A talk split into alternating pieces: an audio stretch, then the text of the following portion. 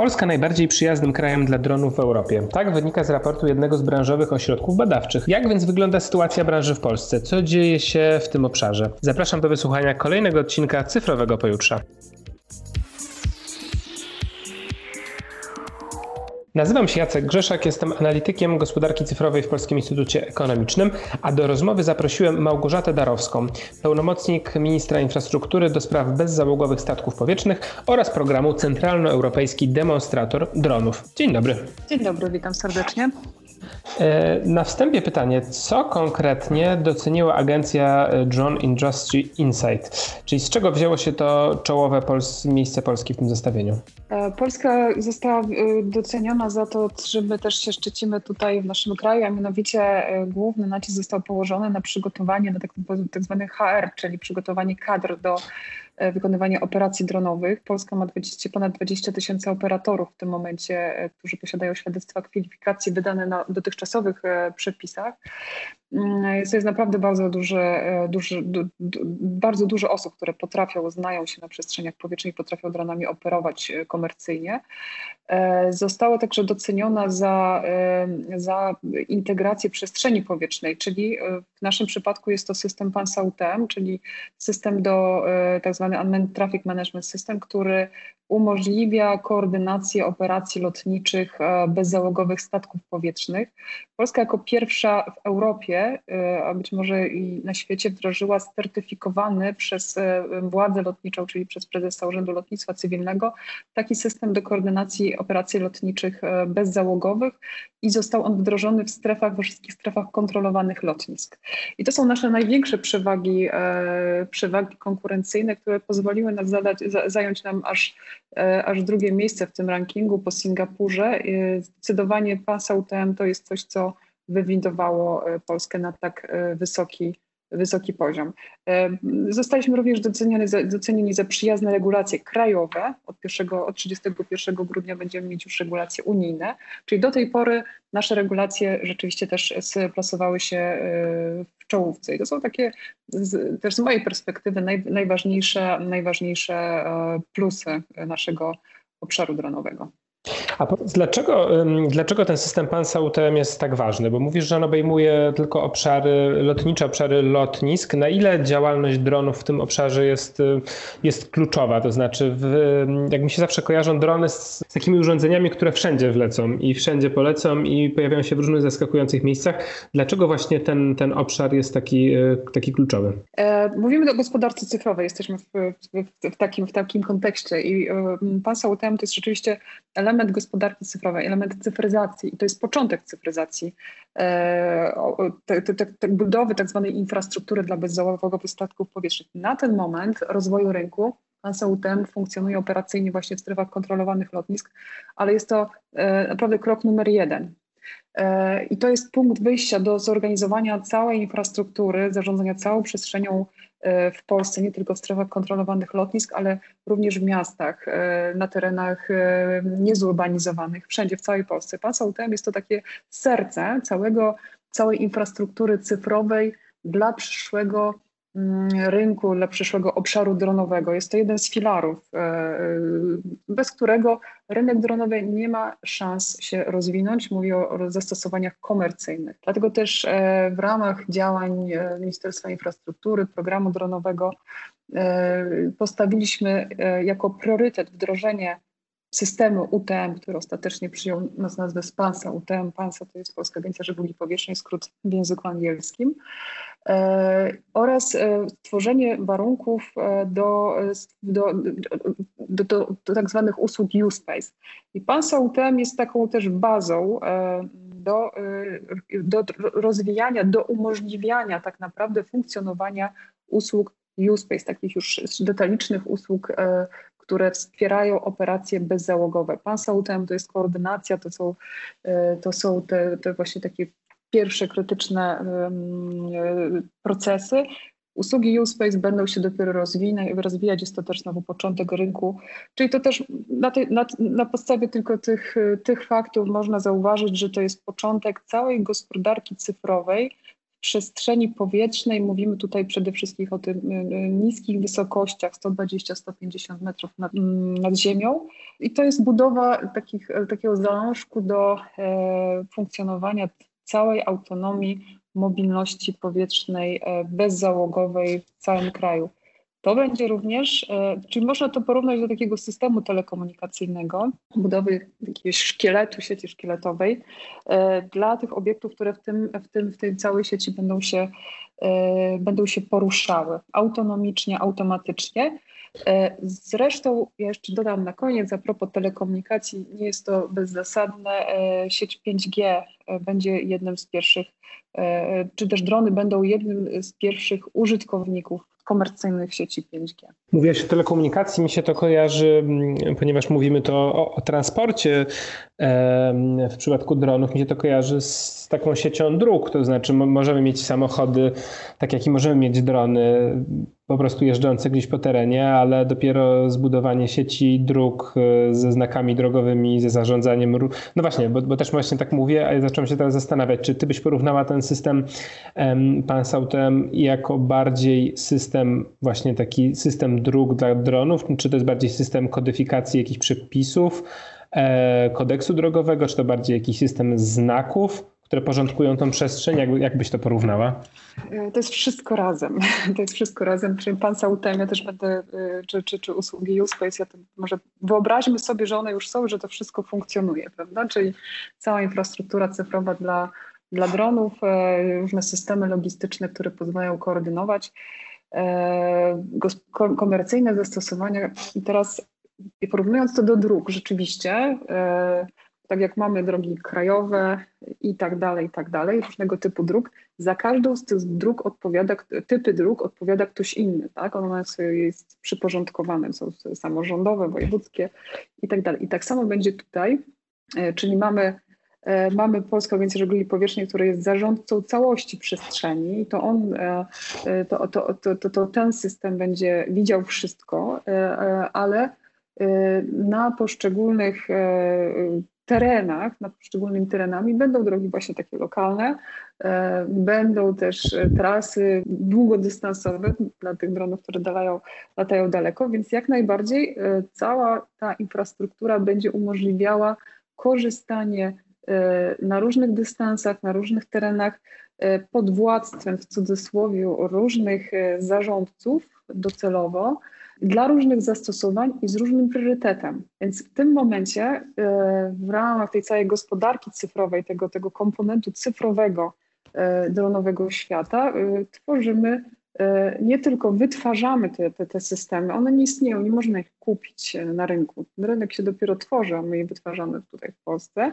Wytwarzamy systemy, wytwarzamy, ale też wdrażamy, część reguł jest, ale część nie ma.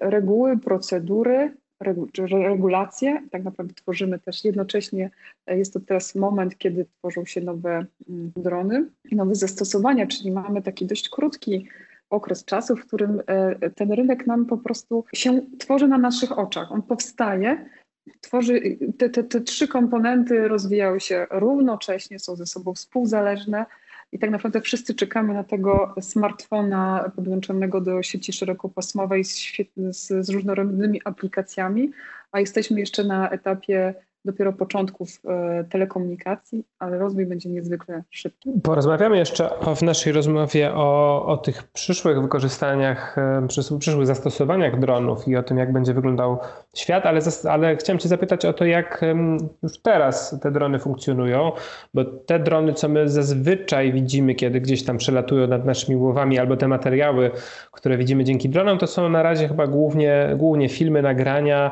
Drony stały się podstawowym wyposażeniem E, chociażby osób, które robią zdjęcia, e, zdjęcia na ślubach czy na jakichś imprezach e, masowych. Te drony się pojawiają coraz częściej, no ale to są takie czysto, czysto komercyjne, indywidualne powiedzmy o niedużej znaczeniu dla gospodarki. A w jakich jeszcze obszarach ten ruch dronowy się obecnie rozwija? Ruch komercyjny, że zastosowania komercyjne rozwijają się w tym momencie bardzo, bardzo dynamicznie. Duże zastosowanie drony znajdują na przykład w budownictwie, tak? Wspierają procesy inwestycyjne, budowlane. E, I to, ponieważ jest to obszar taki nie do końca uregulowany, ale tam e, przeszkód mają niewiele, więc jest korzyści, często są wykorzystywane. Są wykorzystywane przez służby porządku publicznego, przez administrację publiczną właśnie do różnego typu monitorowań. Są też mm, coraz częściej chętnie stosowane w rolnictwie. W ogóle wyszczególniliśmy różnego typu zastosowania i przede wszystkim e, to, co warto zauważyć, aktualnie mamy bardzo duży już rynek dojrzałych usług e, dronowych w zakresie monitorowania, tak? czyli przetwarzania informacji, zbierania i przetwarzania informacji. Czyli on jest dojrzały na tyle, na ile może być dojrzały, on będzie coraz bardziej dojrzały, coraz bardziej te usługi będą dostępne, powszechne, będą w chmurze, E, to, to, będzie się rozwijało analogicznie do internetu. Natomiast początkują, na następnym etapie e, są usługi transportowe. Tutaj pandemia to, to jest też ten moment, który uruchomił e, ogromne zainteresowanie transportem, głównie medycznym. No właśnie, bo tutaj cały czas, jak z tego co wymieniałaś, te, te zastosowania to są wszystkie zastosowania, w których ten dron pełni funkcję latającej kamery, ale tak jak mówisz, to nie jest jedyna, ani pewnie nie, nie główna funkcja dronu w przyszłości, e, bo mówimy też o, o, o, o transporcie.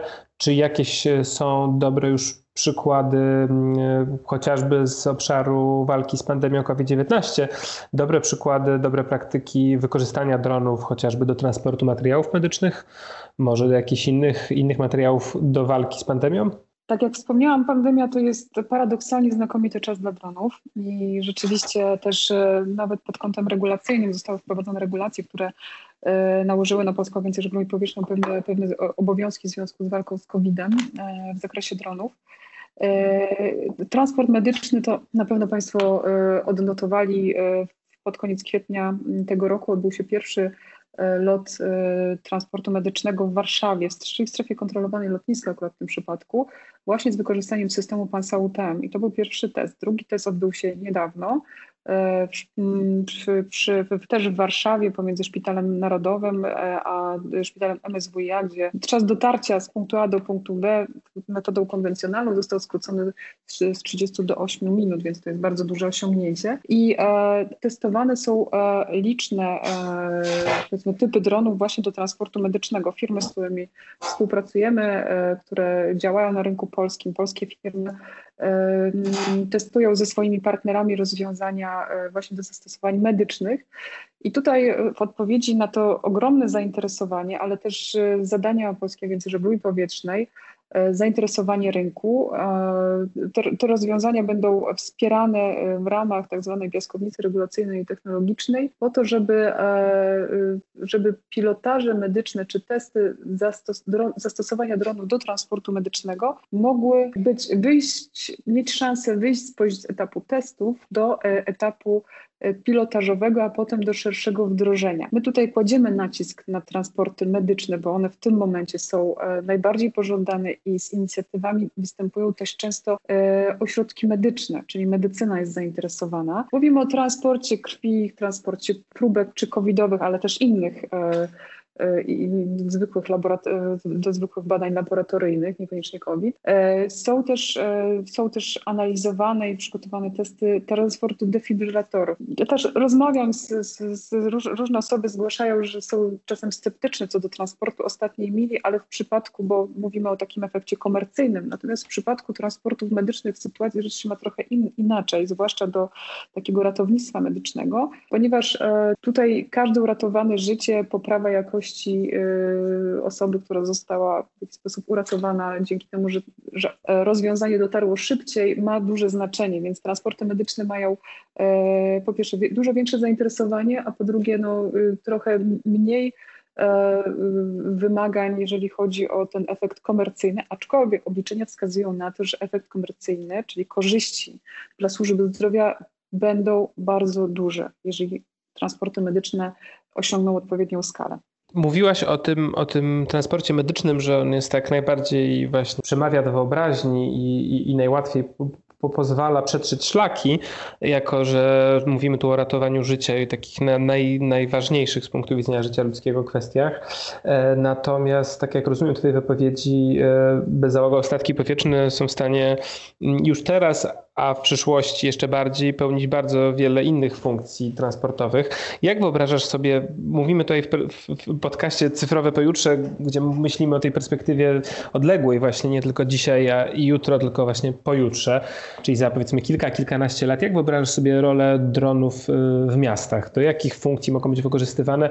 Czy nasze miasta będą wyglądały trochę tak jak ten świat z Jetsonów, z wizją latających w różne strony pojazdów i urządzeń w przestrzeni powietrznej? Gdybyśmy przedstawiali to w wersji rysunkowej, to mogą teraz tak, tak pewnie wyglądać, że w praktyce będą, będzie to trochę bardziej złożone. Na pewno, y, na pewno trzeba będzie popatrzeć na cały ruch w miastach całościowo, to znaczy już teraz y, z kolei Górnośląsko-Zagłębiowska Metropolia, z którą współpracujemy w ramach programu CET, pracuje nad takim całą koncepcją mobilności miejskiej z wykorzystaniem bezzałogowych statków powietrznych też, czyli tworzone są tak zwane Sustainable Urban e, Mobility Plans, tak, tak czyli e, zasady gospodarki w ogóle całego transportu w mieście z uwzględnieniem dronów jako dodatku, e, czyli drony się będą musiały wkomponować w całość. Drony będą właśnie osadzone w tej całej gospodarce cyfrowej. W związku z tym na pewno y, nastąpi ujednolicanie, czyli taka trochę platformizacja y, usług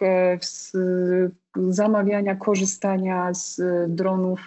Z mojej perspektywy na naj, najbardziej takim największym wyzwaniem są rzeczywiście funkcje transportowe, bo to jest wielka zagadka, jak, e, czego się możemy spodziewać. Tak przyglądałeś się, może sam zwróciłeś uwagę na to, że ostatnio firma Amazon nieco ograniczyła swój, e, swój projekt dronowy, Amazon Prime, ponieważ, e, znaczy, ponieważ dlaczego nie wiemy, ja się mogę tylko domyślać. Do tej pory był to projekt robiony no, przez firmę, która jest najbogatsza na świecie, ma najwięcej środków. Teoretycznie był on robiony metodą in-house, to znaczy firma sama rozwijała, kupiła, rozwijała i standaryzowała swojego drona i system UTM taki właśnie, który... E, to, to jest jeszcze Ameryka, Stany Zjednoczone, więc ten, ta koncepcja UTM jest trochę odmienna od naszej koncepcji UTM. Natomiast w ostatnim czasie e, został zredukowany zespół, który się tym zajmował i kolejne informacje wskazują na to, że firma e, Amazon będzie korzystała jednak z, trochę prowadziła w trybie bardziej outsourcingowym, co wskazuje po pierwsze, według mnie, to jest moje subiektywne tylko zdanie, nie znam szczegółów, na to, że jednak ten standard techniczny jeszcze musi zostać wypracowany wypracowane i stawianie tylko na jedno rozwiązanie może być ryzykowne. Ale druga rzecz, bardzo ważna, jeżeli mm, jest to taka firma, y, która działa globalnie, ona musi zapewnić skalowanie tego rozwiązania, tak? czyli musi uruchamiając te, te, tego typu projekt, musi zapewnić, będzie mogła wszędzie wykonywać te operacje, e, albo przynajmniej przewidzieć, gdzie będzie mogła wy, y, wykonywać operacje lotnicze. Prowadzenie dronów do miast jest niezwykle trudnym zadaniem, trudnym przedsięwzięciem.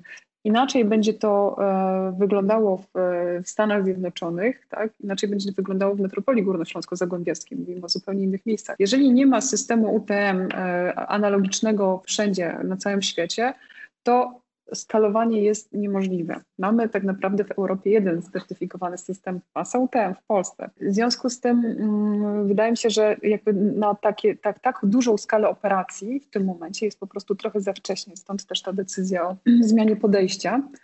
E, jeżeli chodzi o miasta, mówię, że to jest bardzo skomplikowane, bo jest niezwykle skomplikowane. Przede wszystkim musi być e, ta infrastruktura cyfrowa, która pozwoli miastu też cyfrowo zarządzać, widzieć cały ruch. E, miasto musi się tego nauczyć, ale nie tylko nauczyć, trzeba wytworzyć te procedury e, i w ogóle świadomość potrzeby zastosowań. E, więc to z punktu widzenia miasta jako tego hosta, tego, który jest gospodarzem całego, e, całej, całej gospodarki dronowej, można powiedzieć, w mieście, to jest pierwsze wyzwanie. Prowadzone są e, aktualnie też konsultacje przez Górnośląską-Zagłębiowską Metropolię właśnie na terenie metropolii z Katowicami.